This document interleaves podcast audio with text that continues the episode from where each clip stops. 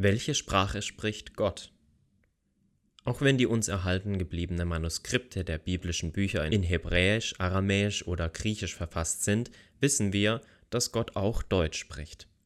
Spätestens nach Luther und Gutenberg ist uns das schwarz auf weiß bewiesen und von klein auf eingeprägt.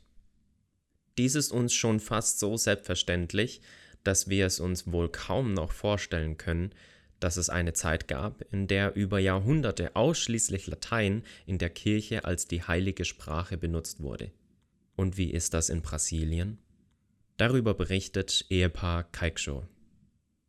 Eine ähnliche Entwicklung gab es in den portugiesisch sprechenden Ländern, als Ferreira de Almeida im 17. Jahrhundert sich in Indonesien an die Arbeit machte, Gott auch Portugiesisch sprechen zu lassen.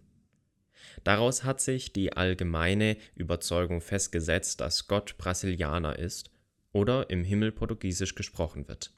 Natürlich wird das immer mit einem Zwinkern gesagt, aber in jedem Scherz steckt ein Fünkchen Weltanschauung.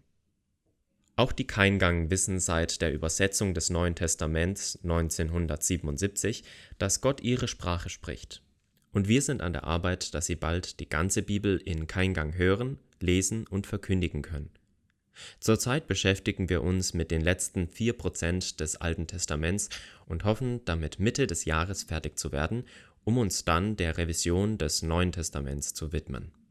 Dabei stehen wir jedoch vor der Herausforderung, den Keingangtext der Bibel gegenüber der portugiesischen Übersetzung immer wieder rechtfertigen zu müssen, der sich oft nicht dazu eignet, als Floskeln wiederholt zu werden, wie es viele von den brasilianischen Gemeinden hören und übernehmen wollen. Deshalb haben wir uns dazu entschieden, eine zweisprachige Bibel, Keingang und Portugiesisch, in Spalten nebeneinander auf einer Seite herauszubringen.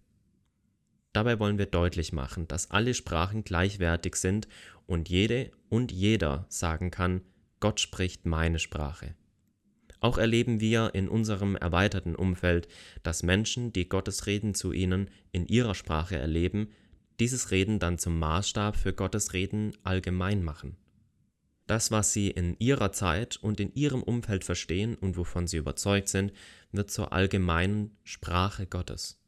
Nicht selten werden auch Übersetzungen verewigt und neue Versuche, Gott anders reden zu lassen, als zu dynamisch, liberal oder verwässert bezeichnet. Vorsichtig gefragt, gebe ich Gott die Freiheit, anderen Menschen in ihrer Sprache anzusprechen, auch wenn ich sie nicht verstehe?